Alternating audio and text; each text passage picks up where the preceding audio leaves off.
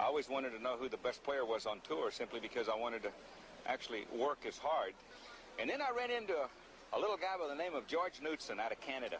And I watched him hit the golf ball. Hello and welcome to this week's edition of the McKellar Golf Podcast. My name is Lawrence Donegan and I'm joined by my co-host and good friend, Mr. Geoff Shackelford. Shack, how you doing, buddy? Oh, Lawrence, I'm I'm fantastic. A little chilly. We would have been just now finishing the Genesis Open. I think it would have taken about two weeks to finish with our our horrible weather. And uh, you know, I just got through shrinking, shrinkage, shrinkage. Is that that? It's a it's an Apple TV show. It's not about field size on the PGA Tour. It's it's a wonderful sitcom with Harrison Ford and uh, Jason Segel and a fantastic cast. Very funny show, but it's um, yeah, it's not about uh, the the hot topic of the moment. Uh, the uh, yeah, we're on a really hot uh, new show about uh, an American president. You ever you probably haven't heard of it, The West Wing. Have you heard that one? Oh wow, you're really uh, going deep into the archives there. How does it hold up? It's uh, well, yeah, Yeah. Given this, the kind of cynicism of the modern era uh, and the debasement of politics, pro- probably not as well as it did maybe. Yeah. uh, I'm more of a I'm more of a I like Sorkin's movie writing. Uh, I love American President. I know it's a little Yep. cheesy too, but I, I don't I don't like his TV writing. It's too preachy. I like his mo- I think his film writing is brilliant. very, very quickly though. Sorkin bailed out of the West Wing after th- uh, series three, and you, it really it and and four, five, six, and seven were all I don't know. There was a kind of a uh, it was a, a rotating cast of writers, but Sorkin, yeah. So the, the first, I, I, yeah, I, and I don't mean to knock him too much, but you know what I mean. It just they, these people give these speeches that don't happen in real life. Uh, well, that's right. Yeah, well, that's TV. all. Well, yeah, anyway, here, listen, uh, we'll crack on. We'll crack on. Uh, very, very. Let's really truncate this one. Uh, Oh, M- yeah. uh, no, hang on. McKellarmagazine.com. Please go there and buy something. Jeff, you've got a new book coming out soon. Uh, people can look it up. Anyway, we'll move on. There you go. Good. That's tight plug there. Nice work. Right, okay. Uh, listen, uh, we came on this morning. Uh, a good friend, Mr. Eamon Lynch, uh, wrote the story, I guess, give him credit on golfweek.com, uh, that the the commissioner uh, has sent out a letter uh, to the players uh, outlining next year's um, PGA Tour schedule. Not exactly, obviously, but you know, what it will consist of. Uh, very quickly, Jeff, I'll, I'll give you the, well, you know the details, but I'll give the listeners the details in case they don't know. Um, 16 of these designated events, elevated purses, etc. Um, limited field between 70 and 80 players in each tournament. Uh, this is a big controversy. Well, I guess it will be over the next few days. Uh, no cut. Uh, that might sound familiar to you, Jeff. You ever heard of the World Golf Championships? Yeah, it sounds like a worse version of those. Yes. So there will be 16 designated events uh, throughout the season, and there will be an uh, un, un- as yet undetermined or unannounced number of full field events. Um, the the, uh, qualification for these designated events uh, was the top 50 from last year's FedEx Cup rankings, the top 10 from the FedEx Cup rankings of the current season. There will be five players who will play their way into these designated events from the full field events. Uh, so therefore, what we've come to know is the PGA Tour is now actually the second tier tour. We now have Yeah. a tier, yeah. So the PGA Tour is now a two tier tour, and which makes me wonder about the Korn Ferry Tour. We'll come on to that. Um, not a well. One concession to me, it looks like you probably have uh, a more nuanced and intelligent um, interpretation. Concession to the European Tour. What's that thing called? The European Tour and the PGA Tour. What is it? A strategic? The operational joint venture partnership. Yeah, I think that's gone in the uh, that's in the trash. the. OJVP is uh, in the trash dumper, dumpster behind the uh, right out there by the players' clubhouse uh, by the media center. Yeah. Uh, The so the one concession, I guess we could call it the Jon Rahm concession, is that there will be no mandatory uh, participation in these uh, these designated It's just, events. unbelievable. Oh, God, yeah. Uh, It's so- unbelievable. Uh, however, players will be incentivized uh, to play as as many of these designated events uh, as possible. They will be incentivized by more money, uh, I guess. Um, one more, last thing, uh, we should maybe have a, a two second uh, moment of silence for uh, the PIP. Uh, it hasn't quite gone, Jeff, but it's gone down from 100 million to 50 million. Um, how are these guys going to survive? Is my um, first question.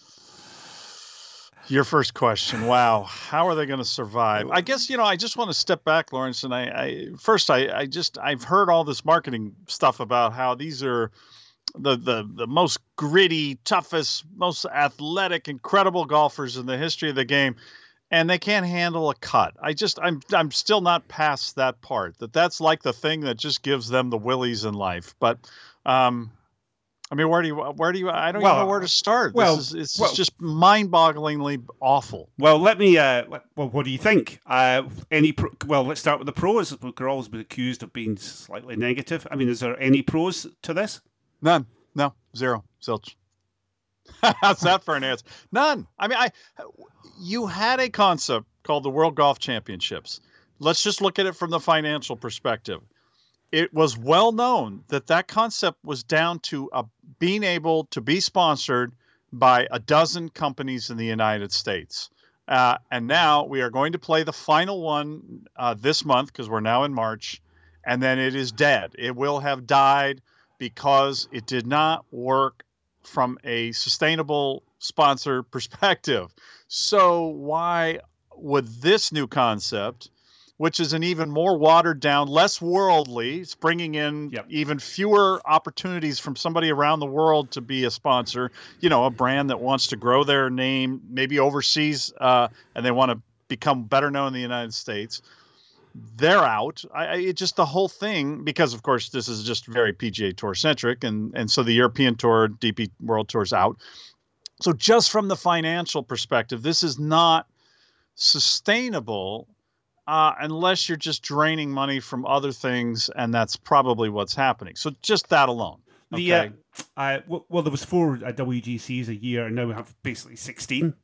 Uh, that won't be traveling around. So you you make a very good point. I think that you know, if the business model for four WGCs didn't work, then it's hard to believe that the, that it'll work for sixteen.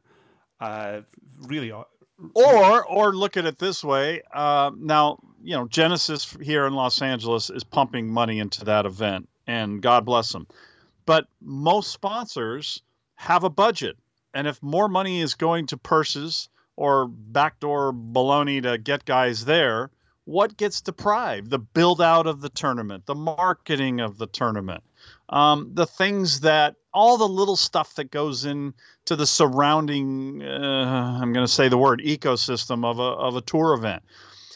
I, I just I don't grasp. I, I, would get it if we were looking at a, at at a group of players. If we were looking at Jack Nicklaus, Tiger Woods, Bobby Jones, this is a group of players right now that just happens to be in the right place at the right time. The ratings just showed from the Honda Classic. Yeah, a few more people watched Riviera because there were stars and Tiger, but it it was it, the, audience dropped off by you know uh, whatever eight hundred thousand. Um, the, the, the, the star obsession here and building this new system around a group of stars that are not really stars it's just mind boggling to me. Five years from now, most of the guys who are discussing this and voting on this and who this is catering to will be gone. They'll be gone. Yeah, uh, there is, a, I guess, or they'll be, or they'll be kind of, a, you know, like Jason Day is right now. You know, five years ago, he was a world beater. He's coming back, and I'm very excited that he's found something. But my point is, the combination of money, injury, uh, sustainability of a career, shorter careers. You, are building something around the opinions of some people who won't be around. The, That's uh, weird. Uh, the, well, a couple of players have come out uh, on the Wednesday at Bay Hill. Uh, Rory's obviously the, the he's the, the brains behind the operation. His um, his reasoning and his support for it is based on. I guess I should just read, read this quote to you. Uh, yeah. You you ask Mastercard or whoever it is uh, paying twenty million for a, a, golf event. They want to see the stars at the weekend. They want a guarantee that the stars are there. Uh, at the end of the day, we're selling a product to people. The more clarity they have on that product and knowing what they're buying, that is really important. I, I, I think Rory's point is that uh, if there's a cut there um, then you're missing out on the chance. When I don't know when the last time Rory missed a cut, or Jon Rahm missed a cut, or Scott Scheffler missed a cut. Um, it seems I've kind of, pretty. I mean, if that's the strongest argument they've got for it, that you want to ensure that the stars are around for, at the weekend. That that doesn't strike me as a terribly, I mean, that's a, yeah, it doesn't strike me as a ter- ter- terribly strong supporting argument.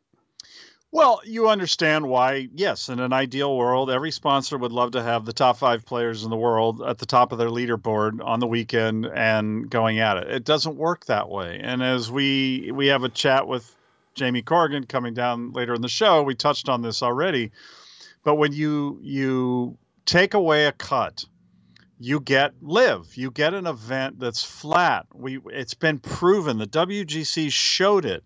They they there was a there was an element missing without that edge and that cut. And what just also boggles the mind, um, as we've just watched again another sensational West Coast swing, first event in Florida.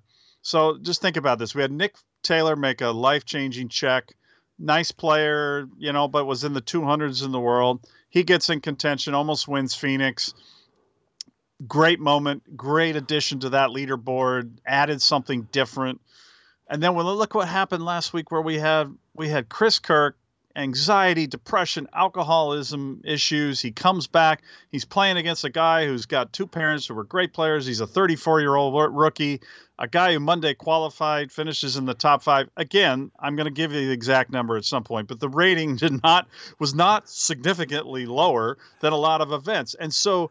My point is the things and uh, that go into a classic golf tournament, qualifying, some sponsors invitations, a full field, a cut.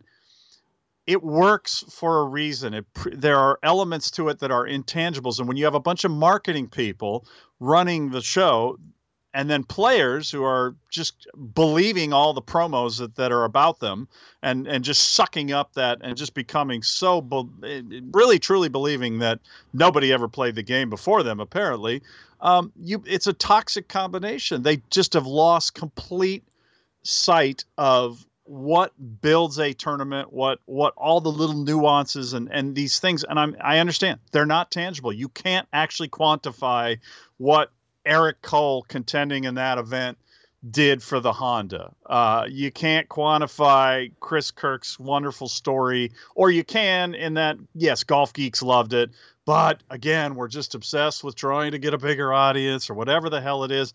And by the way, almost every tour player on the street, and I, I can walk can walk down the street without their logos on, on a busy street in New York, on a busy street in LA, and nobody would have a clue who they are. So the idea that they you know, they think they're this amazing draw, it's just completely irrational.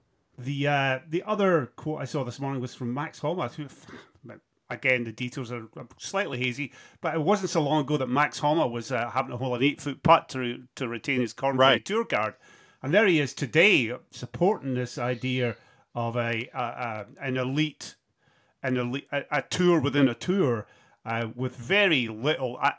Again, there is some access through the full field events into these designated events, but it's, it's a pretty small window.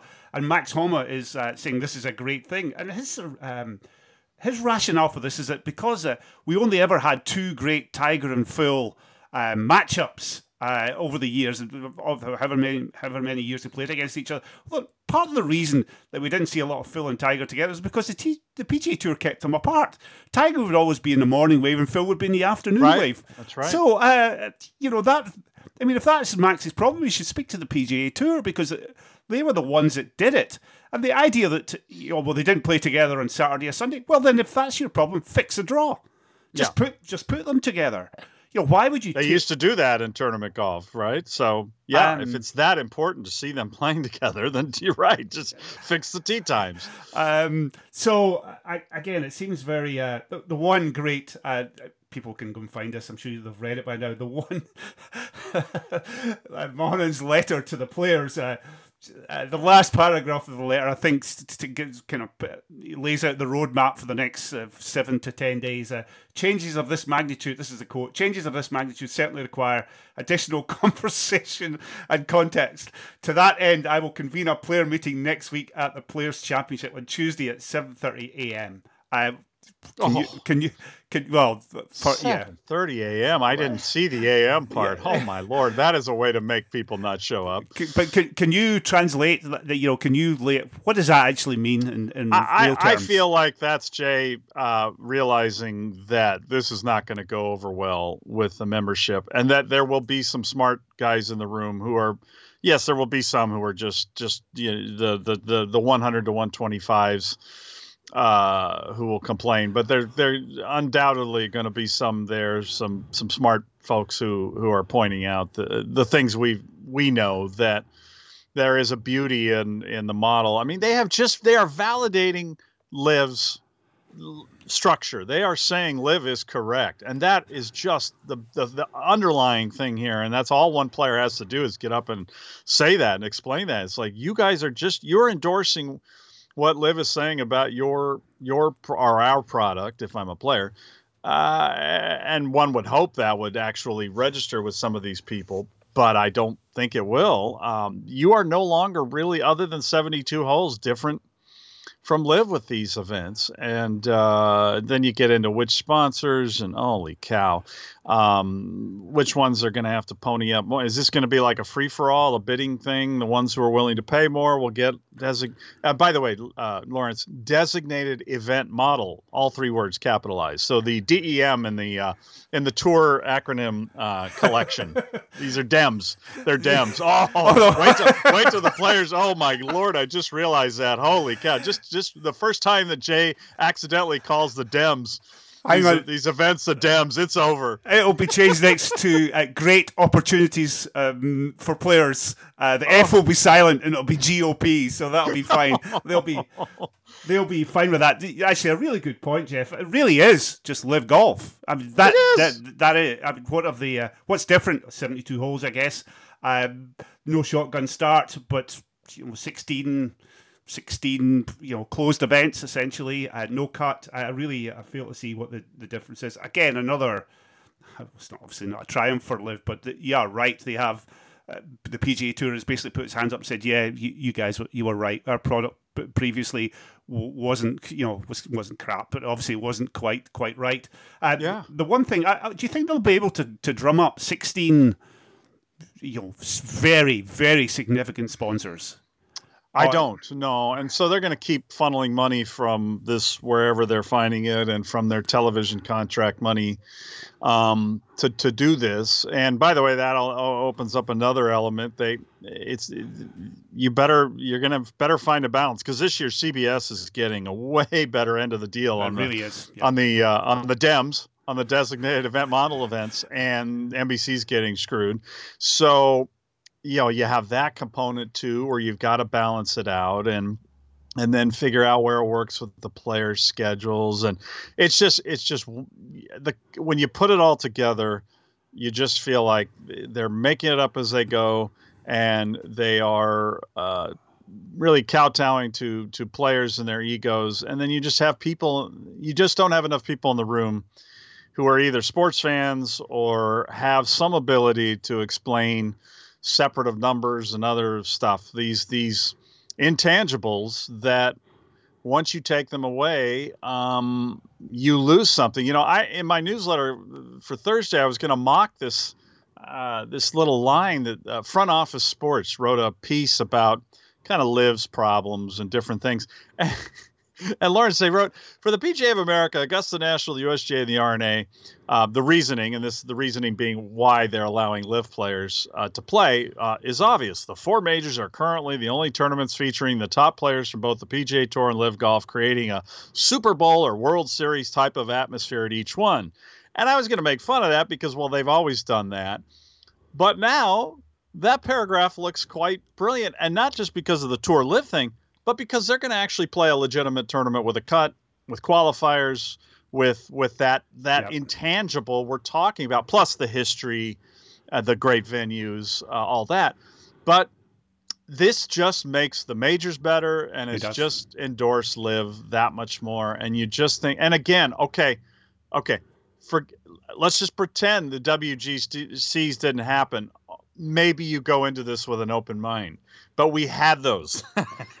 and we know there was something that just didn't add up. They weren't worth the investment and the prestige level they were given. They just they were missing something. And we know what was missing. A cut, a little bigger field, et cetera, et cetera. It, it just, uh, I'm, I'm, I'm, I'm just amazed. I'm I, just blown away. I, I, guess we could go on and on about this. Yeah, yeah The yeah. other, the we other, other things to rant. Well, ex- the other point is, you know, now that you've actually uh, codified that the, there's some events are you know, much more important to us than, than other events.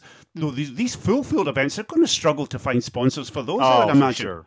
uh, because you know, you might have been able to fool Honda like they were getting a great, P, uh, you know, a PGA Tour event that was the same as every other PGA Tour event. Well, half the guys live there. Yes. Well- you- well, you're going to be able to fill the event. but you're not you're not going to fool any you're not going to fool any sp- potential sponsor No. now. Uh, you, you're going to have basically what you have is a glorified a Korn Ferry Tour event. I mean, Yeah. you'll you will have the 16 designated events, and then you will have whatever. Let's say 20 P- Puerto Rico Open events. I mean, that's really it. I mean, have you seen the field for that for the for the for the event in Puerto Rico this week? It's it's astonishingly uh, weak and that's what you will have. And I would imagine if I'm a sponsor, I look at these events and I look at you know Mr. Puerto Rico Tou- Tourist Board, and I'm thinking, why the hell have they spent any money on this? It's uh, it's a complete joke of an event. And Well- go on.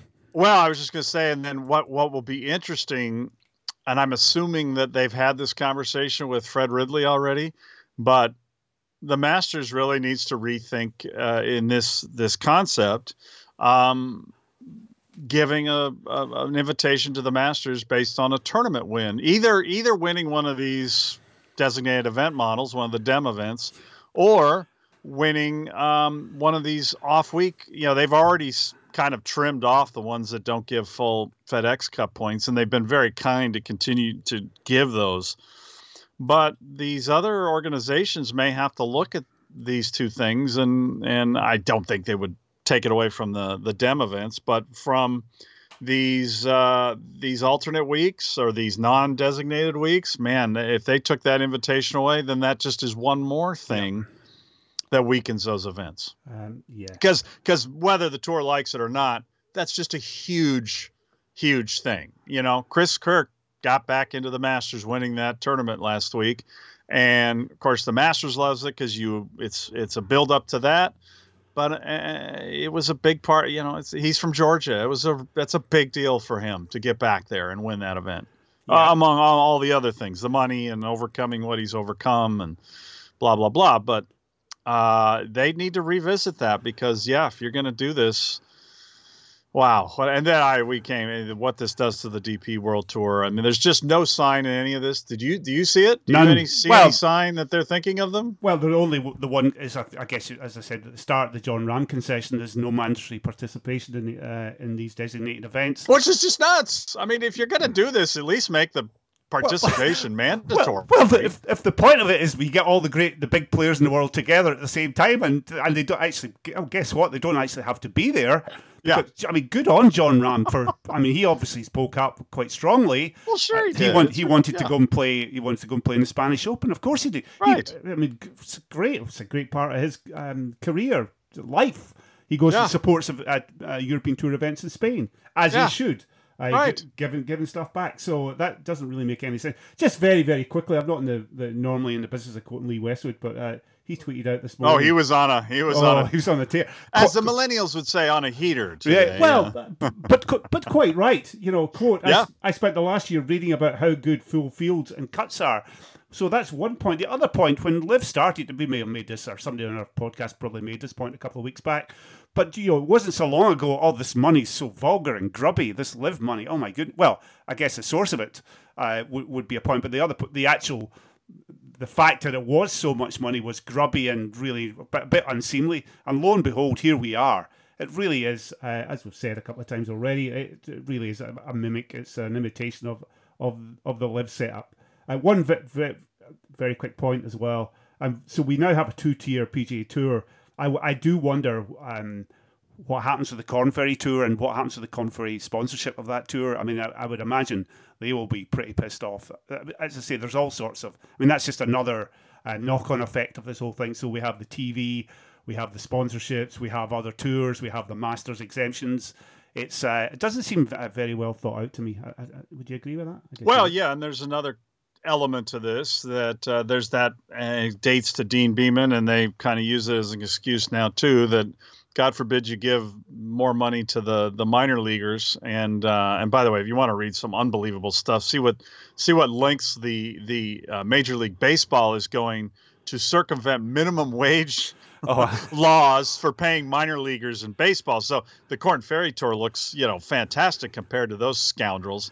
What an embarrassment they are. But um, the the I you know again all this money that's going to go to this this this stuff and then again you, and we know we don't want somebody to just make a living on the Korn Ferry Tour and be happy with that you do want to incentivize um, them to get better but you also need to allow them to make a living and because you've created a structure the PGA Tour where you make it basically mandatory to get to the tour from that tour. Okay, instead of having a I mean I know we're going to have five qualifying spots whatever.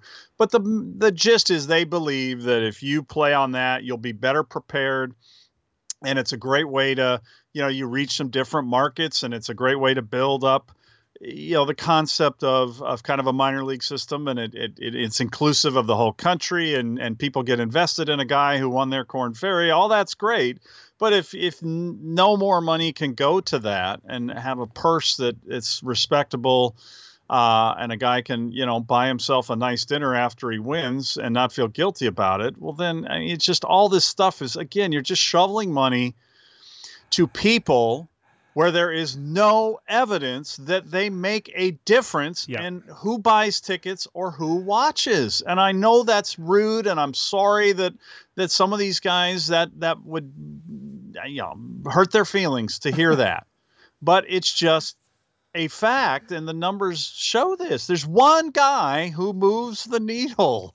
one guy and, and he's semi-retired. And by the way, he I think there, I read somewhere. I don't think it's codified in the letter, uh, but uh, basically there's a Tiger exemption. He could play. Well, he'll be. there is. Yeah, of course there is. Well, I think there's um, I think there's four sponsors invites uh, for every designated event. Can you imagine any sponsor not offering one yeah. of those invites to, to, Tiger? So he, yeah, he'll be as as he should be. I mean, he has created us. Listen, we will move on. I'm sure. Uh, will... Yeah. Sorry, well, and just to transition kind of to where we're going, I think I think I know where you're going to go with this, but there's also just a the, the, again the, the the closed shop thing uh, is another intangible uh, that that that's just such a beautiful thing about golf. You know, what, what's the, the best day of the U.S. U.S. Open final qualifying day? Yeah. Um, Q school. You know, the dream of the guy getting through Q school, and they're bringing that back in some form. Great, but it's not to get in these events.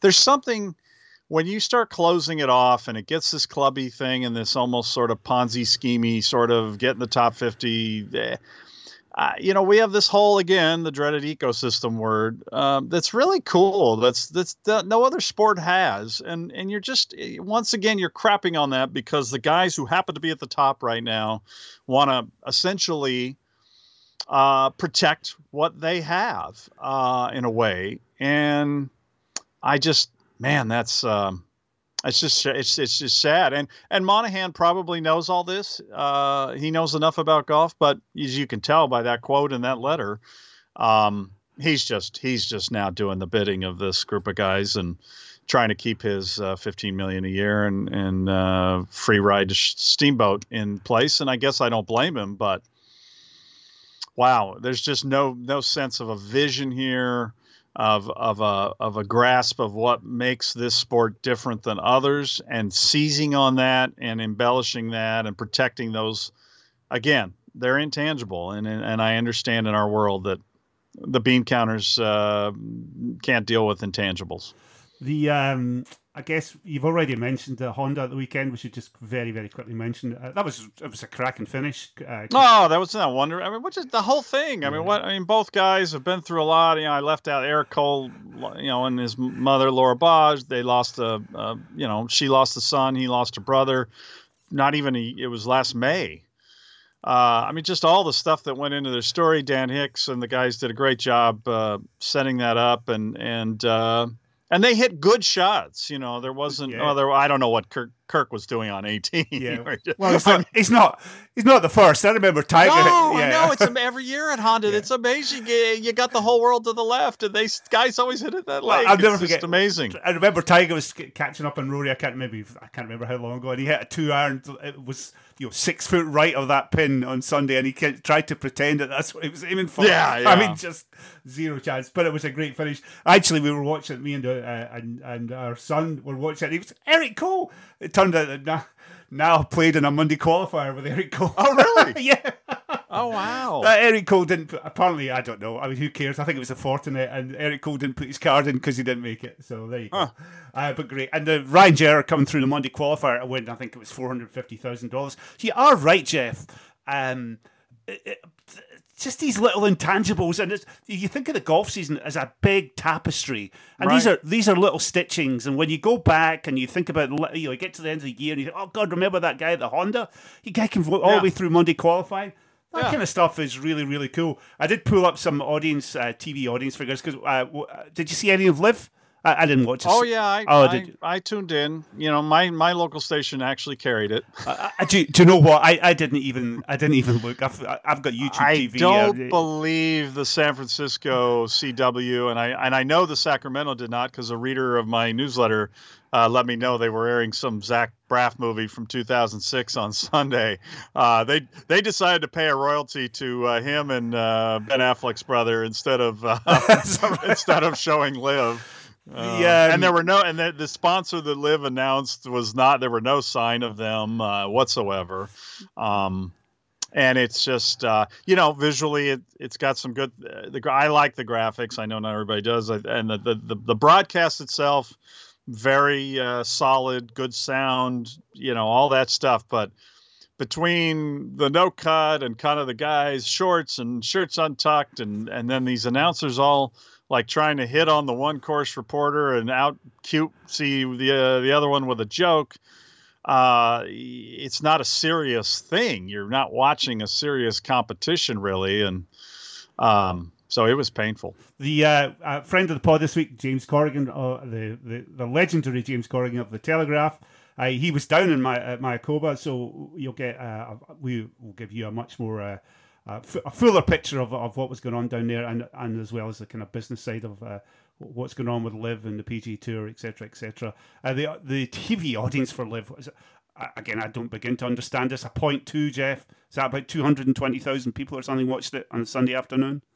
Uh, y- yeah, 250 somewhere in there. Yeah, Yeah, it's so- a .02. It's it's it's basically what Golf Channel gets, uh, you know, on the weekday of a, uh, or maybe a weekend of a Champions Tour event these days.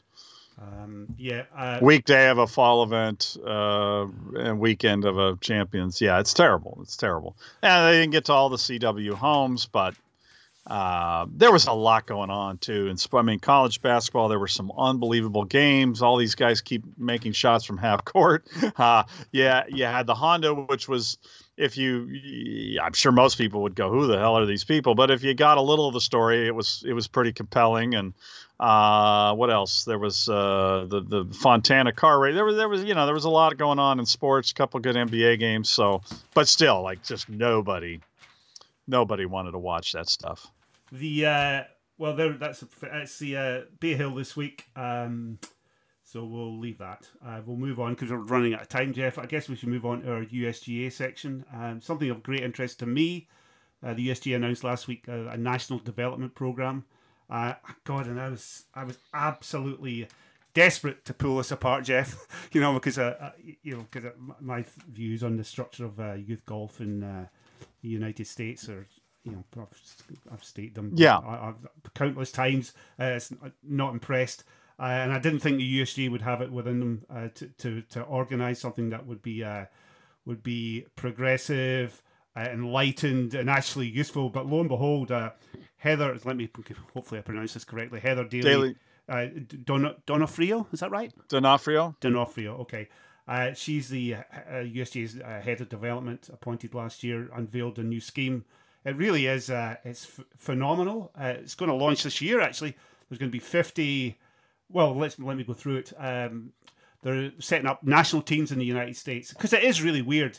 Um, this, the way that junior golf is structured in the United States is, is ridiculous, and it's entirely set up uh, in a way that only families with resources can navigate it. Right. You, you really have to have a, a bottomless pit of money to to to to, to uh, usher your child through to if they want to be a college golfer or a professional golfer.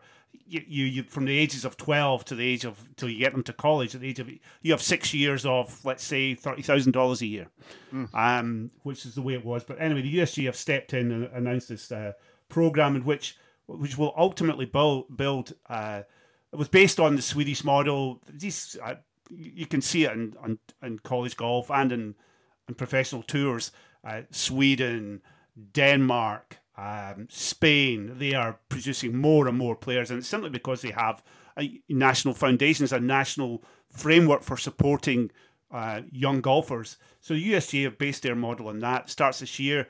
They're they're identifying 50 kids this year. It'll grow to 250 next year, then 500.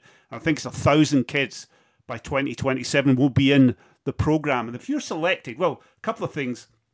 Uh, have a talent identification uh, identify, uh, identification uh, process, which seems to be quite democratic. Uh, democratic. It's not, you know, it will be. It's not like the Walker Cup where it's a secret. Where it's a secret, you know. So it's fed out to local junior uh, golf tours, which is great. So say where okay. we are in, in Northern California, that would be the JTNC. Junior Tour of Northern California or the Junior Golf Association of Northern California. They will be feeding names and potential um, p- potential uh, you know kids who who would be worthy of a place in this this uh, talent development program. Um, so that's really really good, and the benefit of that it takes it's also going to be means tested. So if you're 12 years old and you're pretty good, and your family doesn't have resources right now, you're basically you know you're screwed. Right. But but with this new program, a kid will be identified, and then they will be taken in under the umbrella uh, of the USGA, given support uh, help, um, financial support, and all sorts of other support.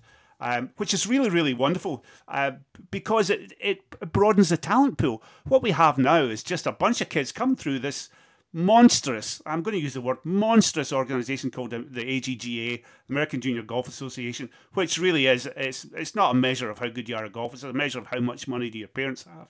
Right. Um, so it breaks their stranglehold on talent development, talent identification. It, it uh, it brings in financial support to, to, those kids, those families who need it.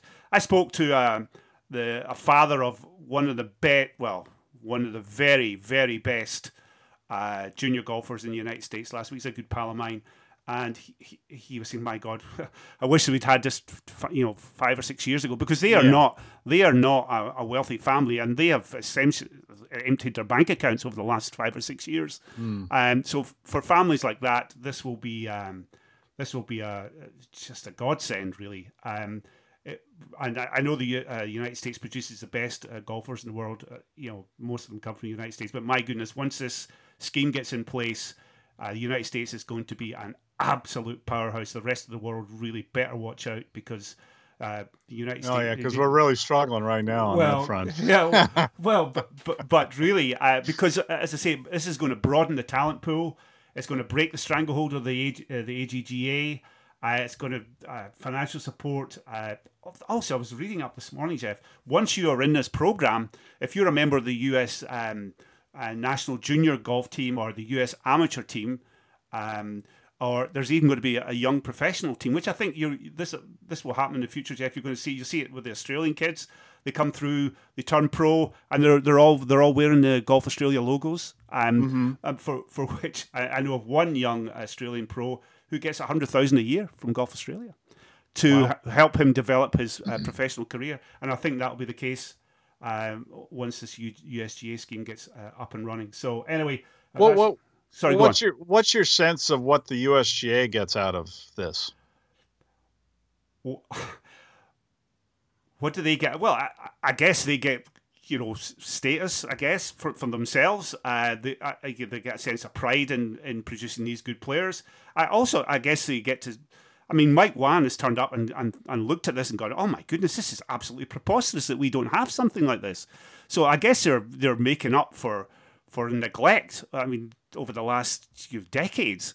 Uh, it really, I mean, that really is. It's just, uh, I mean, I don't think they get much out of it. They're just righting a wrong, as far as I can see, mm. and and they've done it in a.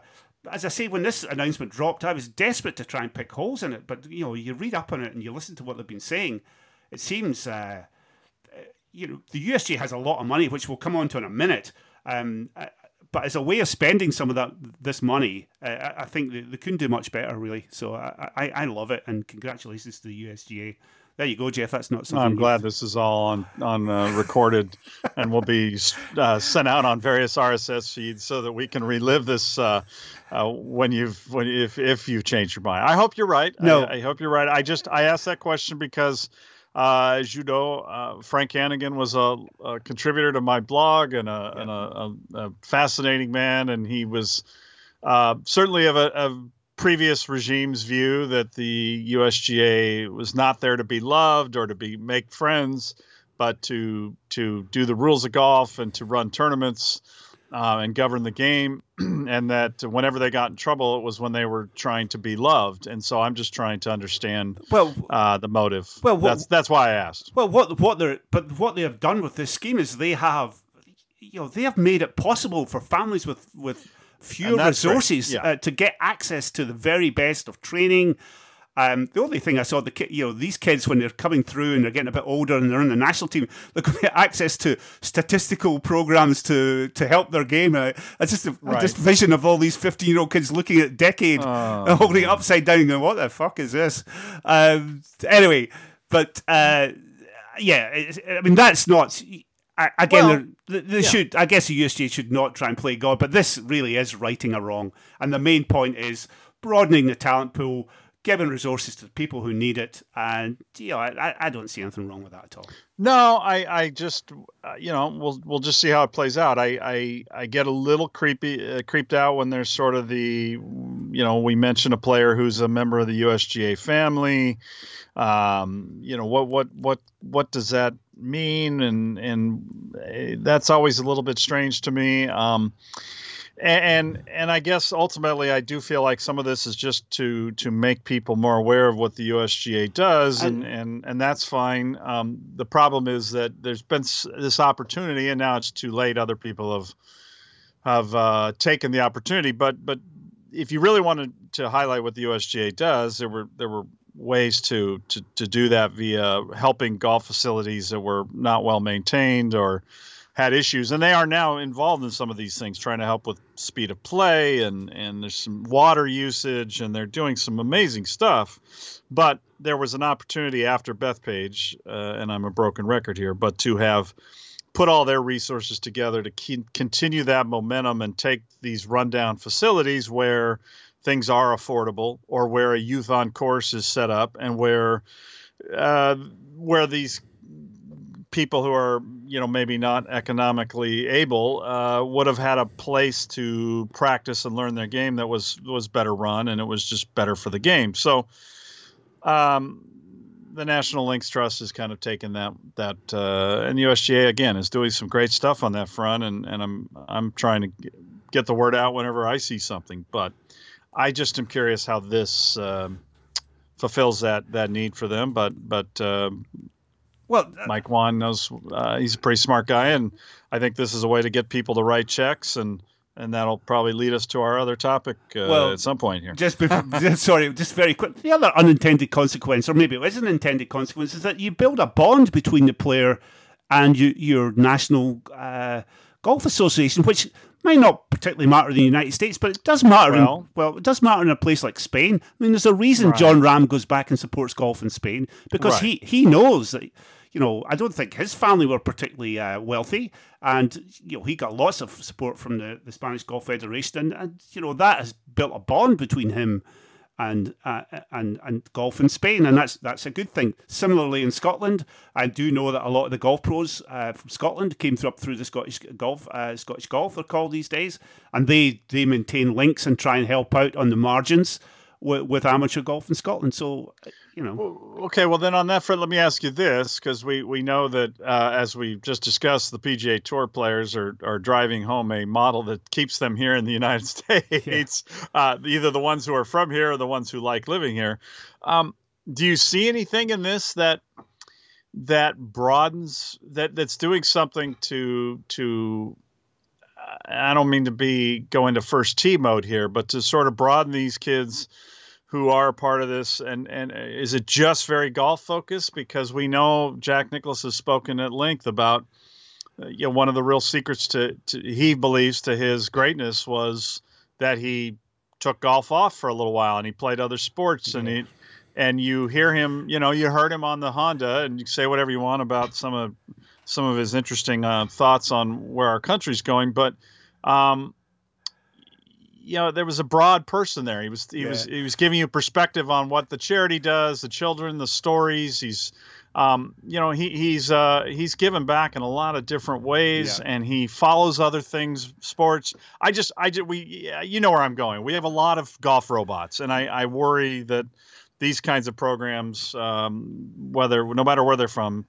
don't don't dispel that idea that that's uh, something you, you you know that's a good thing. Yeah, uh, I, I, don't. I'm looking through the pillars of the uh, the six key pillars here on, uh-huh. on, the website, and there doesn't appear to. Uh, yeah, uh, developing a rounded person does not appear to be one of the six pillars. Yeah, you, you kind of hope. Uh, and and look, we know that playing golf the people you meet, the things you go through to go to a golf course and pay a green fee and play or whatever things like that, all tell you teach you life skills, which was always my problem with the first tee. Is like that's why I love youth on course. You know that yeah.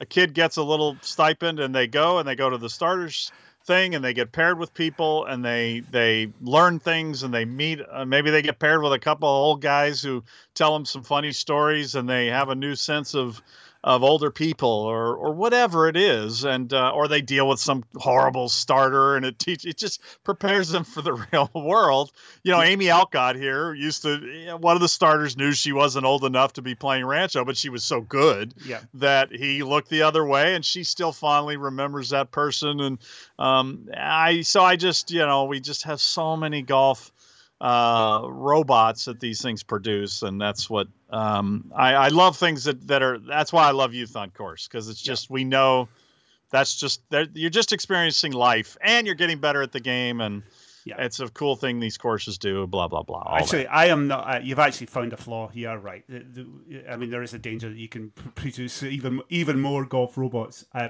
yeah. Very quickly, I haven't checked this, so I'm, I'm I'm willing to be corrected. But I don't think the USG gives any money to Youth on Course, which is preposterous. Um, um, well, you know, I no, I, I don't think that's correct. I believe I've read some things in the um, okay in the 990s that uh, they have they they have and they support it. Okay, but but that must um, that's a relatively recent development. I, not I, not a lot, but I mean yeah. they do support. They don't. They, yeah, no, and they and they've recognized it. I I'm, I'm positive I've read it in the okay. 990s. Right. Well, I'll look that up, and we'll, hopefully, if that's uh, if it's not the case, then they certainly should give some money to Youth on Course. Here, uh, th- that's enough praise of the USG, Jeff. That's enough of this crap. Uh, you spotted something during the week. Actually, I, I spotted as well, but I mean, the uh, what's it called? Uh, what's it? The Keepers of the Cup. There you go. Yeah. It's, so, it's cringeworthy. Uh, so the USDA have decided to set up some scheme where wealthy donors can uh, uh, contribute to a, a, minimum, I think it is, of five hundred grand to a yeah, endowment. 20 guys, yeah, twenty people. Uh, Could be a woman. Uh, endowment fund that will um, maintain uh, or make sure the Walker Cup continues in perpetuity.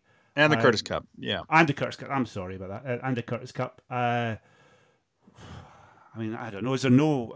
I mean, you'll know this better than me. How much does the USGA have in the bank, and does it really need uh, to go courting money from multimillionaires uh, to support the Walker Cup? I don't know. Well, that is the question. They have over seven hundred million dollars uh, in net net funds that are that are not um, you know tied down. They're they're in investments or whatever, and some of that.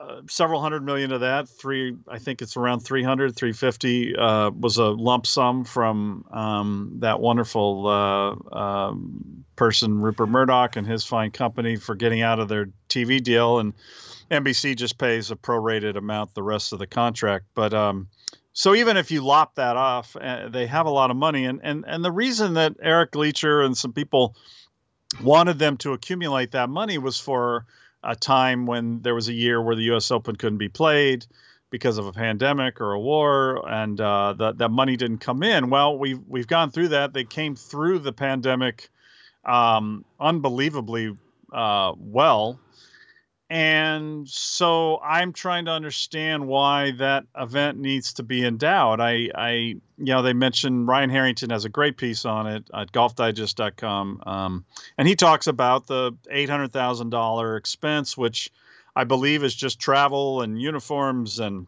uh, practice sessions and all that stuff and that's not the, the the tab you know the club has to raise a million bucks of any usga amateur event to fund a bunch of different things. It may be a little less than a million for a senior amateur or something. Um, but uh, in general, the clubs have to raise a, a, significant amount of money to put the tournament on. And then, so this is saying that the Walker Cup needs this. And and okay, fine. I yeah, I I'm not going to question the numbers. What what creep me out, Lawrence, is that that, that, that these people get access to the players and the captain and it's just kind of is is building on top of this just really creepy bizarre perverted thing where we have more and more people um, of money wanting to to to be around and and jock sniff essentially. And I, I my late mother hated when i used that word in writing and i apologize but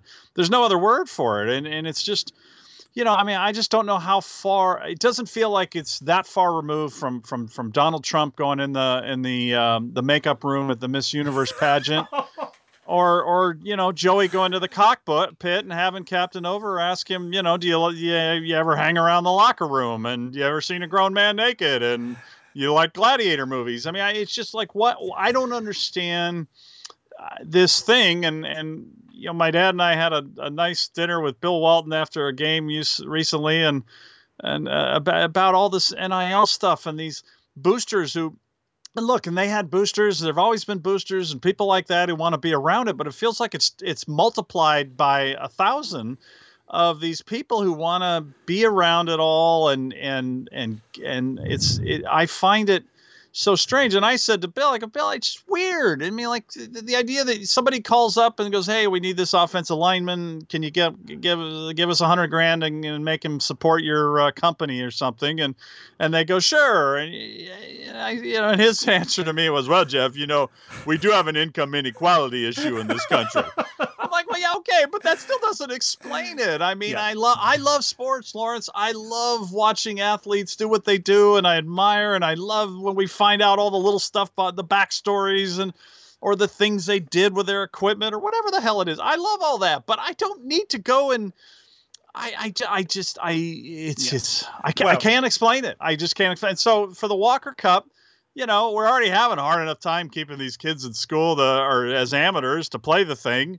Uh, and I don't think many of these kids will will be creeped out by it. They won't know. And well, so I, I may not discourage, but it's just it's an it's odd to me that with all that money that this is the way they need to do it to raise money and um and that uh, yeah yeah I mean to have 500 grand God what I would give to be able to give 500,000 to a cause that that really changes lives but um, that's that's a whole other topic, I guess. Uh, my point was, was uh, I spend my whole life trying to get into, you know, grinding away at my golf. The R&A? Oh, sorry. no, well, no, no, yeah, yeah. But my point is, that, you know, I've grind my whole life as a junior golfer, and then you become a college golfer, and you you want to play in the in the Curtis Cup.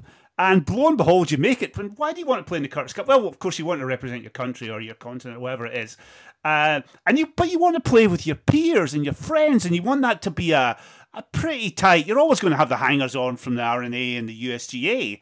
But, but as a player, it's part of just, you know you want to play with your friends, your peers. This is it. This is what you've you've you've strived for for your entire life. So you show up for the Curtis Cup or the Walker Cup, and then you've got to entertain this random multi-millionaire. I mean, yeah. I mean, it's just and it'll probably build to them well. You're making great connections. So if the golf thing doesn't work out, you know, and it, so it may be that. It may just well, be this whole kind of clubby old boys. You and you know, you you be nice to him. He might you might get to play with him in the Seminole Pro uh, member someday. Ooh, you know, I, I get that there's that world. But, but again, but still... it, it, it, just struck me as being you know the the players come last you know they're yes. not they're not even at, they're not even asked do you want to entertain this random multimillionaire who's probably yeah. a great good nice guy i'm sure he whoever. Yeah, yeah. I don't think but, any of these. Yeah, exactly. I don't. I'm not saying any of these are bad people. I just, I, I just find it peculiar. Yeah, uh, and, and, and, and, with the amount of money in the in the in the funds. Yeah. So the point being, it really isn't. Ne- it really isn't necessary. It really isn't. I mean, I'm guessing the R&A. Well, yeah. Well, the R&A might embarrass me next week, but I don't think the R&A will be uh, launching any kind of endowment scheme. Uh, apart from anything else, there's a there's I don't think there's that many multimillionaires in GB and I who are willing to pony up. We're a bit we're a bit tighter with our yeah. uh, with our money, Jeff. Uh, yeah. But uh, yeah, I just thought it was you know as usual the players come come last. Uh, well, and it and it was mentioned in the in the piece that this was a way to raise awareness of what the USGA does again, and I just I guess I go back to imagine if the USGA restored, uh, help restore, rejuvenate, whatever the word is a great public facility every two to three years, yep. a la Bethpage. Not even having to have a tournament there, but just just changed a facility in a in a major market. I mean, look, look at I've got a piece uh, that Rex Hoggard wrote. Rex, Rex just did a beautiful farewell to this Melreese in Miami. Really good public course. Erik Compton learned to play there. Uh, it was a big part of his life.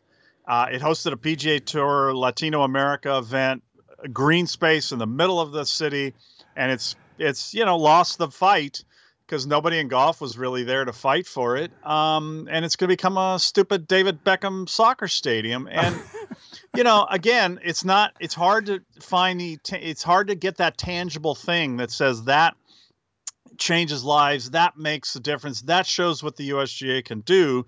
But yet, we know it. Bethpage is still running great. It's still in great shape. The place is thriving. It was a disaster before they came in. And you just go, well, if you're really looking to raise awareness of who you are and what you do with the green section and all this other stuff, that is and in the united states we have so many of those things and you know the R&A is doing it with the the, the facility in glasgow they're yeah. reimagining a place that was kind of lifeless and and dead and and it's fascinating what they're doing there and that will have a huge impact and huge. get people and so the national links trust if you look at the people who are lining up to give money to them you're like mm, yeah usga should have been on that the, the, you know mike keiser people like that are getting behind that thing because that is truly something tangible. I mean, if I had again 500 grand and, and there was a thing that would resurrect this place, and you know that kids go there and old old guys go there and ladies learn the game there and giggle and feel comfortable and um, and and it's serving the the community and it's a, it's protecting it like Lions Muni in Austin. You go like that's that's tangible. That's great stuff. I mean, just just getting the Walker Cup team better uniform. I, know, I, it's just weird. Yeah. by the way, eight hundred thousand to to run a Walker Cup team seems an extortionate amount of money. I'd love to see a breakdown of that. Uh, somebody, a friend of mine, his father used to work in the the woolen mills in in Hawick in Scotland, and they made the sweaters for the jumpers, we call them, for the Ryder Cup, and those were five grand each. Those sweaters. yeah, I don't. I mean, Peter Millar is now taken over for Ralph Lauren and on the uniforms. I don't know if that number includes the actual, like I said, what what the the impact is for the host facility. I don't. Yeah. It was not clear what that number entailed but it sure sounded to me like it was just running running the, the the the, team and you know having the practice events and flying some people around the country to scout players and, and all that. Yeah. So anyway, um, so, but I, I, I do think it's a conversation that needs to keep you know we just got to keep having what what and to the to the point of the national program you're referring to is we just this obsession with uh building building up young people and and shaping them at a at a younger and younger an age. And especially in our sport where you peak a little later i just am it's very um, it's very odd to me. And then of course i guess the other thing lawrence i got to mention too is that, that you know the usga has always it's still got that and maybe this is what mike Whan is trying to change and it wouldn't be the saddest thing in the world to see go but it's a it's got always had that weird that weird old money uh, you know, it's noble to play amateur golf. It's really not noble to turn professional and play as a pro thing. And that, you know, that that I don't want my son becoming a pro golfer. I want him selling insurance and and and and just that weird uh, obsession with that the, the lifelong amateur is this sacred, sacred person, and the pro is somebody we we uh, we like. You know the gen the rev they gen one week a year, but then the rest of the time it's like mm, they're basically prostitutes. And now a lot of that's gone away, but there's still elements of that that mentality. And again, Mike may be recognizing that it really you, you know the course setup debacles the other stuff the players hate them and so it could be as simple as just trying to change that perception of of them as an old money arrogant uh, uh, organization that looks down on everybody but but those who uh, live a certain kind of uh, way well, I, I, think in 20 years' time, we'll look at that uh, development uh, system, and, and I think we'll see that, that has been a good thing. I, really I don't, I don't, I, I agree with you. I, I doubt there's anything that's that's negative that's going to come from it. I just I'm just curious to see what the motive and what the the, the but I agree with you. No, I think I, again, and man, if it changes that mentality and makes them less uh, condescending towards towards those who dare to dream and and and play uh, as a professional, uh, then that's fantastic. Yeah, right. Listen, I guess that's uh, any other business, Geoff. I think we're probably... no. I think we have a great chat with uh, Jamie. Let's let's get to it. Right, Jamie Corrigan, uh, golf uh, golf correspondent of the Telegraph in London, this week's friend of the pod. Take it away, Jamie.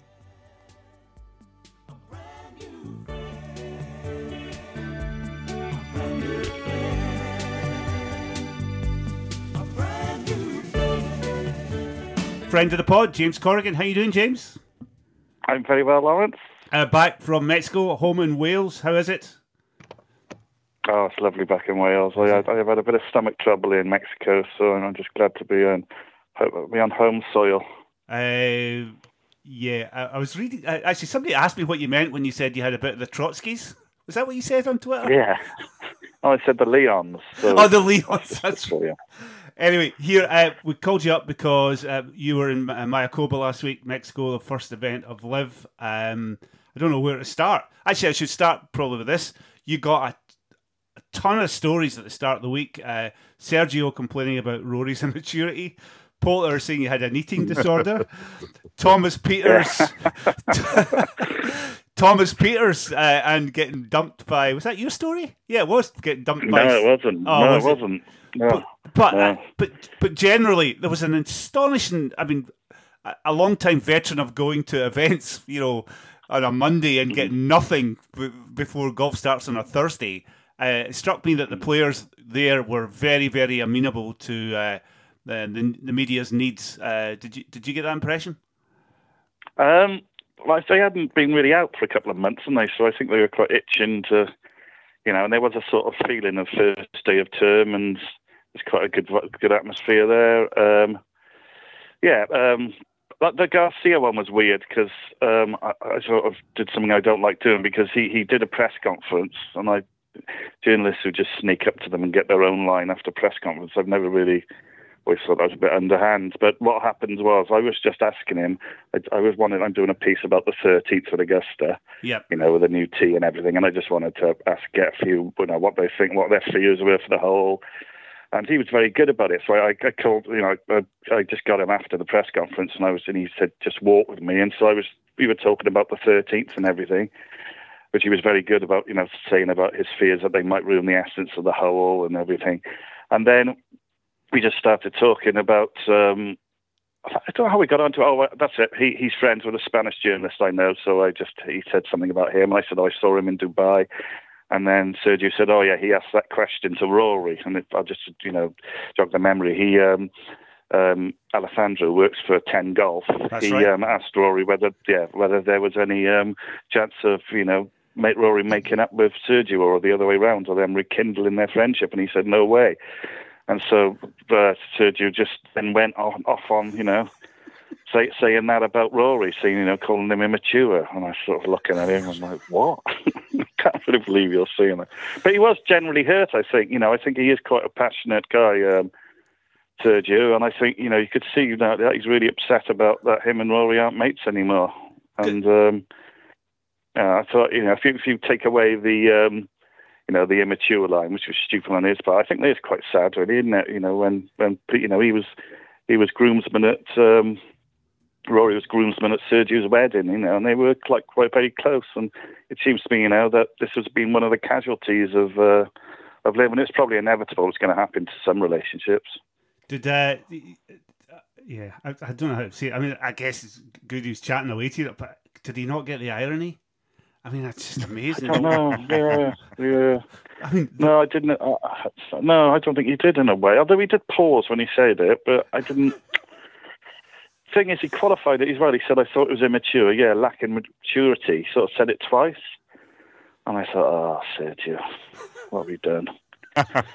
You're going to get pelters for this, mate. But you know, I suppose he's speaking in a second language and everything. We sometimes forget that, don't we? And um, but anyway, you know, just I don't like. I know another thing I don't like is when we slag off sports people for you know being yeah. honest with us. Yeah. And so you know we don't we don't want that to stop, do we? No, absolutely not. No, and, and a, good good story. And I mean, it was very. Uh, I mean, you don't need my. Uh, uh, my uh, compliments, but I mean it's very straight, uh, straight delivery, and there, and you know people can make out make of it what they want, and they certainly did. Uh, you know, other stories that were kicking around. I mean, I want to get onto the mood. Uh, jump in whenever you want, Jack. The uh, uh, was it the there was no Netflix at Mayakoba last week. No, none at all. That was a kind of strange because they've, they've been out of the PGA Tour, haven't they? Yeah, well, they, you know, they um, they're not going to do. They haven't asked to do any of the LIV events, and you know, well, you know, the the feeling is that PGA Tour have said no, you're not doing any LIV events. You want to do ours, you just do ours alone which you know it's just it's just another indication of their control, isn't it, and their paranoia. Um, you know, I I I don't have you watched uh, have you watched Full Swing? Uh, we have, yeah, uh, yeah, yeah, yeah. I mean, it was anyway. It wasn't. I did. It wasn't. It wasn't probably meant for us as insiders, but it was like um, you know, I thought the best bits were LIV, and you know, I thought you know to, to carry that on and see where it goes would have made sense, but you know, they're you know they're we, we know what the PG Tour would like to have their hand on the tiller, don't they? And um, you know, so it seems as if um, LIV are saying they're happy to accommodate them if they want to send their cameras, but it seems that's not going to happen this time. So it's just going to be very much from the PGA Tour perspective. Um, uh, Jamie, you uh, Lawrence was brought up the mood. Um, watching on television, um, and I don't know how much of the, the golf you you went out and watched, and I don't know how much that venue is a, a fair um, course to judge an event by because they were never going to have big crowds and all that. Yeah. But but but it just there was just such a lack of urgency watching on television. Um, and I'm curious if that was the case in person. And I'm I'm also curious because as we're recording this, um, Eamon Lynch has just reported in in Golfweek that the tours um, one of the key details of the new the new process of the PGA Tour is no cut and limited fields for these designated events, which is exact same issue of not creating a sense of urgency. And so I'm just wondering if that was the case there and what you think of that that concept going forward uh, for yeah, golf. Yeah, yeah, I, I, do I do get that. It's it's the old WGC feel, isn't it? Yeah. When you do you know what I mean? When you're there and there, there's no jeopardy whatsoever, is there? No. And there's yeah, there's definitely a feeling that the, the atmosphere was hard to judge because, like you said, it, they were never going to get the locals. Um, spoke to Alan Shipnuck because he, he was he'd actually been to Mayakoba before tour event, and he said the, the you know the crowd was about similar. You know, yeah. you're just going to get the holiday makers, and mm. so you know it's hard to judge like that. I think you know when when we see it in Australia, when they've obviously had, you know, they've had sold 60,000 tickets or something, there'll be a great atmosphere. But I'm like you, it's like there is no jeopardy because, you know, they're playing for three days, aren't they? And they're just there and there's. And I, I've, I've, I've seen Eamon Lynch's story, which is a great story, but I think that's going to be similar, isn't it? And it's going to be these elevated events, just that old WGC oh. ballroom way for four days, and a real lack of imagination in it. And, you know, oh and you know they've just played into LIV's hands. I think. It's yeah. Just, you know they've got their own clothes shop now, haven't they? So. Yeah, amazing. J- just in general terms, again, obviously they've got the best foot forward. Uh, by the way, how many journalists were there? Uh, uh I mean, I think I saw maybe four bylines, of kind of quotes and quotes. Yeah, but there was. Yeah, there, there weren't that many. There weren't that many. There was maybe six, six of us, but yeah. Was the robot there? Whose? The the press the press center robot that brings the drinks. Oh was no, that... it didn't. No, Oh God, no, they boy, must couldn't get through customs, could it? no. Well, they, they had problems with customs with um, strips and everything, you know, uh, uniforms or whatever you call it over there, and um, oh, you know, that, that, there was quite a lot of that. Yeah, so um, I, I don't think the was it the Four Aces or was it the fireballs? they had to get their they had to make them up in um, LA and get them sent down and everything. There, you know, there was a bit, and there were there were rumblings of um, disquiet. Some of the teams hadn't um, gone as far as other teams in getting their uniforms, getting their brands stuck on bags and on water bottles and stuff. And there was, you know, a few rumours doing the rounds that, that they hadn't had the money up front that they would promise, and it was going to come in drips and drabs. But you know, it was very much first world problems. This it was, and they all got there, and they all looked very nice indeed on the first. Well, and except- second tee and all the tees. Yeah. Except that the, they're banking so much on this team element, and Norman said selling merchandise, and you'd think they uh, in the world today where people where where supply chains are better and. I mean, influencers Yeah. have these these merchandise, uh, um, just incredible uh, rollouts and consistency, and the whole. You'd think they would have been a little better on that, but it is Yeah, it is yeah. sort of important to what they're doing. And they were saying that, that somebody was telling me in Thailand last year for, for the event down in Thailand, they actually had nothing in the merchants because they just couldn't get anything from customs. Sure. And so they were like selling, they were selling off things like the beer mats and stuff. Just get, and people just wanted to get their hands on anything. But um, yeah, I think you know they, they are very much having teething problems. Um, But you know that was probably always going to happen, wasn't it? Um, but yeah, we got Barstool have got. Um, they, they've got merch and the PGA, you know, that's um, Uh, players uh, next players. week, haven't they? So, Ah. Yeah. The, so um, this is the way we're going. Uh, again, as I said, just overall, I mean, obviously they're going to put their best foot forward. Do you get in a, a a sense of uh, overall morale within the, the whole structure? And Shipnuck wrote a really good story, really detailed story about the kind of financial, new financial arrangements. I'm not going to go through it all here, but people should go and read it. Uh, do you get a sense that there might be a bit of not cost cutting exactly, but but you know what I mean, a bit more. Um, uh, a bit more cognizant about the uh, the conspicuous uh, consumption or conspicuous expenditure. Yeah, definitely, because you know now the now the teams are paying for themselves to travel and the caddies to travel, and there was, you know, one one one lot of caddies stayed in you know a down market hotel when they'd all been staying in the same hotels before and all traveling business. This is the they've realised you know that this is um, this is the way it is now. Uh, Lee Westwood said you know there was uh, some teams got their head around it quicker than others, and I think um, you know the the English-based teams, Majesticks, you know they were pretty quick on the uptake. But you know this is last year was it seems like a bit of a dream for them all now. You know, especially the caddies and everything. They were treated like now, but they're just going to go back to normal now. Obviously, the, there's more money to be you know to get their percentage from, but yeah, it does it does feel that so definitely there was a different feel to this time than last year, which was all a bit dreamlike and a bit oh you know you can have whatever you want and you know money's you know you know there's no limit on the money. You know it's it's it's got to you know if it's going to succeed, it's, it's got to be run like a business, hasn't it? And there there was a sense of that there definitely. Um, and y- yeah, again, hard to say. Probably a crap question for you. But is there any sense of um, of how you can measure the Saudi engagement? Are they still all in? Are they? Again, it's a difficult. Well, question. you know, you know, it was no, it was. It's an interesting point because um, you know, the obviously um, um, Majed is not there anymore. You know, he was an ever present at LIV. You know, he was the he's the charge of Golf Saudi, and he was the managing director of LIV. So obviously he stood down, so he wasn't there. Um, HE, His Excellency, they call him HE, Yasir Al-Rumayyan. He um, he was in London for Newcastle United, being in the you know their first final, so he wasn't there. So you know there wasn't a very good, there wasn't much of a Saudi uh, Saudi feel at all. Um, Greg kept himself, I thought, a very low profile. Um, so yeah, that, that that that did strike me. It, it, it wasn't you know what you were used to seeing last year. You weren't this year. It's being run more like the, the golfers were more to the fore. Um, Greg did a few interviews beforehand when he was, you know, saying, uh, saying, you know, a few, you know, a few things about Rory, but he was kept away from us.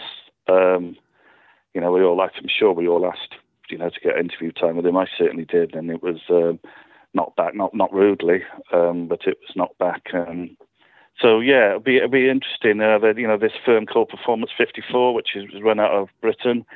Um, they they those two the two guys in charge there, uh, Jed Moore and Gary Davidson, sat down with the press and gave us a briefing. That's where um, Alan got all that interesting stuff about you know the the finance, how it's going to work, and everything. But yeah, um, yeah, it seems it just seems a bit more low key at the at the top end. Um, again, is that do you get a sense if that was coincidence? Or happenstance, or actually a you know a deliberate mood change? Again. Yeah, I think it's a deliberate mood change. I really do. I think they want to. Yeah, I think they they want to take the spotlight from that and put it on the golfers, which is probably the wise thing to do, isn't it? Um, it's, you know, there, there was a sense that look, this has got to work, and this is a serious first season. Last season wasn't that serious. It was like they call it beta or beta or whatever they call it. But, you know, this is actually serious, and we've got to make this work. And the golf's got to, you know, the, the golf's got to be the star in this. And um, you know, and, and that's when it gets that's that's when it gets difficult for them, isn't it? Because it is just golf, and you know, and, and they, they didn't get great ratings on US TV, so I've heard and you know they, they, have just got to grow now and how they're going to do it. They told us, you know, there won't be any new. Well, even if there are new signings this year, they won't be playing until next year because there's no mechanism to allow them in. So you know, this has got to stand and fall on it, you know, as it is now. Could you get any access to to players? I heard after you know with the shotgun, it's a little bit of a, a mess when they come in off the course. Yeah, yeah. Unless you know them, you can't really. You just got yeah. to chase after them. But yeah, it's not. That's the problem with the shotgun because we all finish at the same time on different places, and um, you know, you, they, they sort of mill around. I've never found it difficult, but you know, you, have got to have a sort of relationship with them. There's not, you know, the actual. Um, if you just went there and it was your first golf event, you'd get very little, I'd imagine, because mm. you're, you're just going to get the people who are leading, and it's very difficult to peel off and you know just just to go and get them on your own. Mm. But yeah. I think that's probably one of the drawbacks of the, you know, the shotgun, or, or for them, one of the benefits of it. Yeah, I was going to say they love it. They? yeah, yeah. Here, I, uh... I, I, guess the arbitration hearing is. I've got. I'm fascinated by this arbitration hearing and the mechanics of it, uh, uh, uh, Jamie. The arbitration hearing in London is done now, isn't it? When's the verdict due? Yeah. Well, they they were initially told that it was going to. So it finished about two weeks ago three yeah. weeks ago. So it was initially going to. Um, initially thought it was going to be two to three weeks. Well, now it's. I spoke to somebody at the tour the other day, and now they're thinking it's going to be more two to three months. Okay. So you know, we're probably looking at just after the Masters and the weeks after the Masters.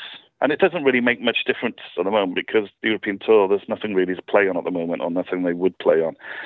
Um, you know, I think if it goes longer, if it goes into May or June, well, they suddenly got chances to go and play in the um, things like the Italian Open. But you know, to be to be honest and to be frank, you know, the, the European Tour's a bit crap now until it's until Scotland really, and there's not that many great you know events to play in. So I don't I don't think I think it'll be done before you know we get any big events when Sergio and Rory might be sharing the same values apart from the majors, of course. See, I think people are I, I think that's a game changer. This hearing, I and I don't think people yeah. have focused on it. It's a complete game changer. If if LIV wins that, you know, then it's. I mean, it just everything breaks down. Now, I've got a, a, one question. I can't understand why the PGA Tour, who are pushing the court case in America as law as far out as they possibly can. I mean, that court hearing won't be held till 2024. Meanwhile, the hmm. whole ball game will be decided in Europe, you know, by by the hmm. Masters.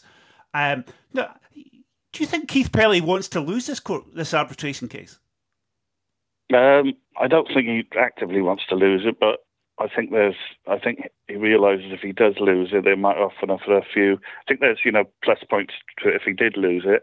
Um, I, I, I, can't, you know, when you when you put these these new elevated events into it as well, I can't see how that works out well for the European Tour. Um, and the, the fact, you know, that they are going to go down to 78 man fields, you know, they were hoping to get an elevated event maybe in Scotland. Well, the Scottish Open can't be a 78 man field the week before the week before the Open. You know, the rank and file in the European Tour go mad if that happens. So it looks like you know the elevated events will just be in America, won't it? It won't be, it won't be in, in you know the European Tour country. And, and that just and that makes me think. Well, you know, suddenly if they have got Dustin and all of these, you know, players that they could play, then that, that's that's that's got to be good for the sponsors and everything. But he can't be actually he can't be Pelley can't be there, you know, celebrating, can he? Because the PGA Tour will go mental. I just don't see where the strategic alliance will be in these new elevated events mm. and that landscape going forward. It, it's just really confusing. It's because they've done it all on the hoof, haven't they? And they just they just reacted. They've just reacted to LIV, and now there's all these, you know, we, we, we get, you know, they get this news today from Eamon Lynch, and that just makes you think, well, where does this leave Europe? I spoke to one of the LIV players just before I came on here, and they're saying, you know, that the the European tour is going to be screwed now more than it was before the players, and, and you know they they'll they'll look at this and say, well, what what what was the point of the strategic alliance apart from the apart from you know the five cards that they get to the you know to the cards you know that they get on the PG tour, and now those cards is worth much now because you won't get access to the elevated events. It's uh, it's a real mess, I think, and you know there's there's no actual plan, is there? It's just it's just reactionary at the moment. Well, I'm, I'm going to say Pelley's de- desperate to lose that arbitration. He's desperate. I lose. wouldn't say desperate. I wouldn't say desperate. I don't think he's. I don't think he thinks like that. I don't think that, that that's not his bag. He'll just he'll just take the plus points from it if he does. That's what I would say. I've, I've spoken to him about it, and he doesn't come across as someone who's desperate. I think he's getting he's starting to get a bit of stick from some of his players, though. So you know, either way, it could work out for him. Uh, the other thing, I, I, I, why did Jay Monahan allow? Or you know, say that's fine. Allow this case to go to arbitration. it just doesn't make any sense. And I wonder if Monahan just made a monumental mistake and didn't really understand what was happening.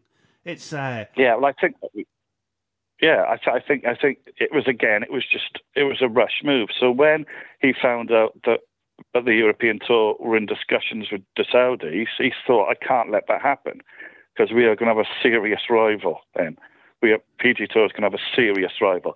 So we didn't allow that happen, and it happened in a few phone calls saying, right, I'll buy some of your uh, media media arm we'll call it a strategic alliance. You know, these things were just literally done. It was like back back of a fag packet stuff, wasn't it? Yeah, As we say over here, you know, it was like, and so the implications weren't clear. Obviously, they didn't they didn't have time to do due diligence because it, it was happening so quickly, and we were in the middle of a pandemic. Don't forget, it was the perfect storm. And so now, you know, they realise, they quickly realise, well, the constitution of the European Tour is much different to that of the PG Tour you know, we have no real, um, well, we, we can ban them because they've broken our release requirements, but they didn't have the clause of the PG Tour, you know, bringing the tour into disrepute and, you know, and working against the tour and all that. They did, and the, and the legalities in Europe are much different, you know, different, the legal system different from that in America. And I think this all dawned on them as it was going along.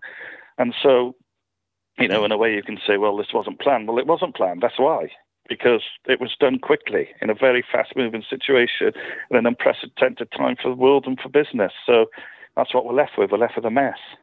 Well, well yeah. Again, if the European Tour uses it, loses the arbitration case, he, Monahan will have a serious rival because there will be a. I mean, it will not be obviously a, formal arrangement between uh, LIV and and the European Tour, or the DP World Tour, but it will exist because you will have. Yeah, you...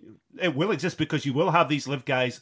Well, apart from that, it circumnavigates the problems with the official golf rankings, uh, yeah. so straight away undercuts yeah. that. Uh, and there will be an informal uh, arrangement. I, I, can't believe that Monahan allowed you know the mechanism for this to be put in place by setting up this arbitration hearing. It's going to be. Uh, I mean, I think that is the, the whole ball game because if the European Tour had pushed out the, the court case in Europe to 2024, maybe the Saudis would have got bored and just given up by mm. 2024, which I guess is what the PGA Tour strategy is in the United States. Yeah, but you know, I think I think Monahan was powerless, and he, would take that. I think he was powerless in this thing because it's not on his turf, is it? And it's just not the way it's done over here. So you know, that, that that's that's it. It's he's got he's got to deal with this. This is you know not not what he wants, but at least he's got you know at least he hasn't got the tour totally in cahoots with LIV because that would have been maybe a disaster for him. But uh, you know, I think there's a lot of personal power games going on as well. They're all just trying to stay in position, aren't they? So, you know, I don't think any of them are thinking more than a few years down the head and what's good for the tour and what's bad for the tour. You know, that can't be with these these um, you know these elevated events. That's that's going to be that's this is going to cause an absolute outrage, isn't it? Well, it almost makes you root for the European Tour uh, to, excuse me, the DP World Tour to to succeed in some form with this, as Lawrence says, I guess rooting for losing, but uh, because you read this and it's been apparent all along that, that whoever is driving this does not want to leave America very much. Uh, yeah. And the fact, I mean, Tiger gave some brilliant comments at Riviera about the importance yeah. of of open events of of I don't know if he actually d- mentioned field size directly, but cuts and and you hmm. know invitations to an amateur like him that gave him an opportunity and you think oh my gosh so now uh, you read this today they're blowing off tiger they're not even listening to him um, yeah. a- unless he's not being honest with us and, and behind the scenes he's all for the wgc model but I, I can't fathom that he would give those comments if he didn't really believe or, or that he hadn't stepped back and looked at it and went yeah we, we can't repeat the wgc model so I mean, it sets up a scenario where I think the rest of the world's going to kind of, this is just not going to be positive for the tour. I mean, they're not even making an attempt to, you know, weave in the Genesis Scottish Open, which is a mm-hmm. great sponsor here of our event. Uh, it's just, yeah, I mean, how, the Italian Open, how they didn't try to do something with that. I, it just is, uh, it's, they just don't want to leave the United States. And who, who, like, who, who, who who has the star power beyond Rory uh, that to, to, mm-hmm. to really for anybody to care what they uh, have to have to say and think. But if you think Tiger Woods is uh, the stat he's proudest of is his number of made cuts, and suddenly that's not going to, you know, these players these players might not have to play apart from the majors in an mm. event that's got a cut, and that is, you know, that's that's the first two days of the tournament are just essentially made boring now. We're going to be watching people on Sunday who are 30 shots behind or something. Yeah. Just as we used to in the WGC, and it was yeah. tedious, wasn't Horrible. it? Horrible. Um, it's it's terrible, and it, it, it just the if you talk about you know I was, you know, maybe golf's lost all its integrity anyway, but the integrity of the competition is it's just, it's just they're just throwing that away. Yeah. And just so what? Just so a bunch of guys who might have gone to LIV haven't gone to LIV, and just yeah. so we can give them enough money to make them, you know, happy and say, right, you won't even have to make a cut. If you're that good, go and make the bloody cut. It's not yeah. difficult. Uh, here, it's Jamie, just it's appalling.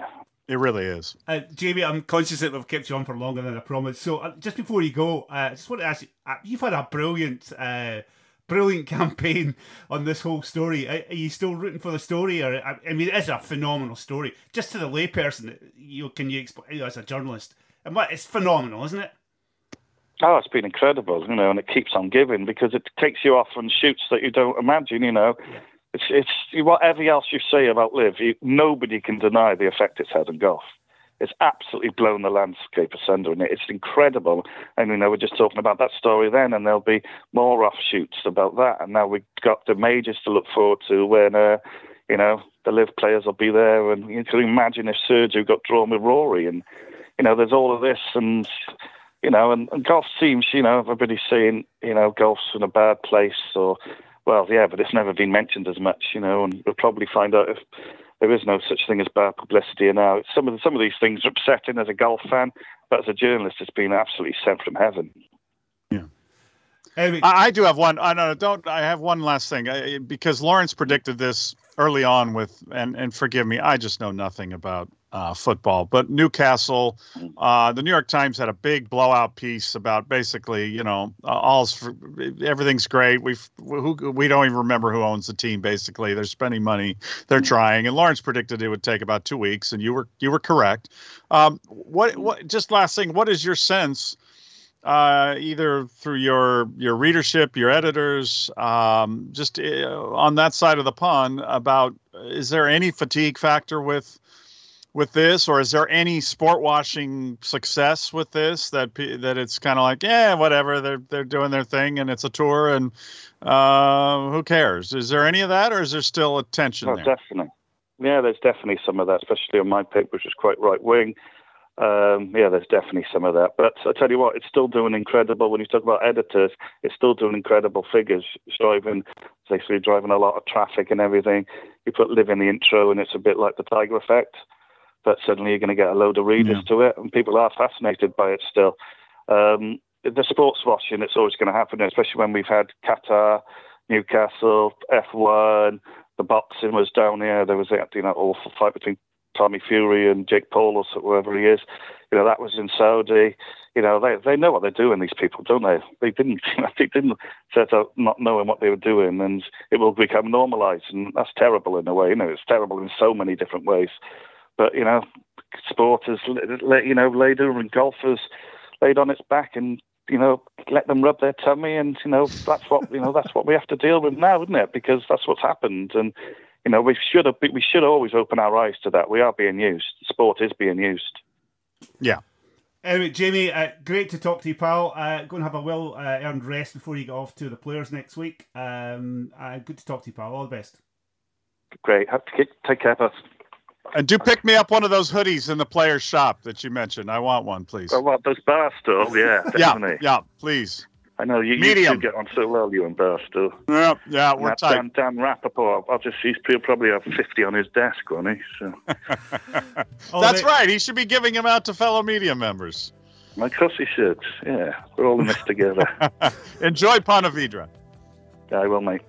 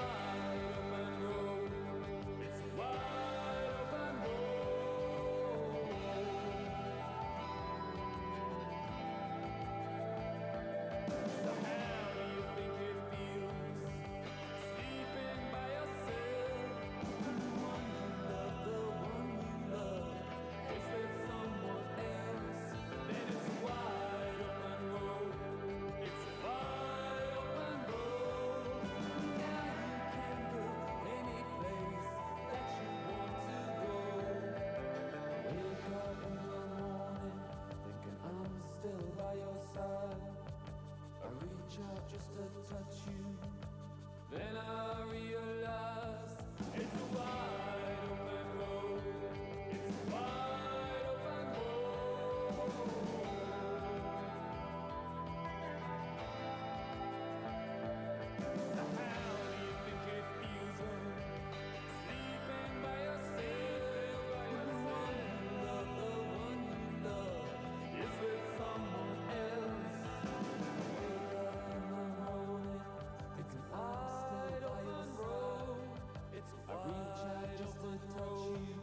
It's a war.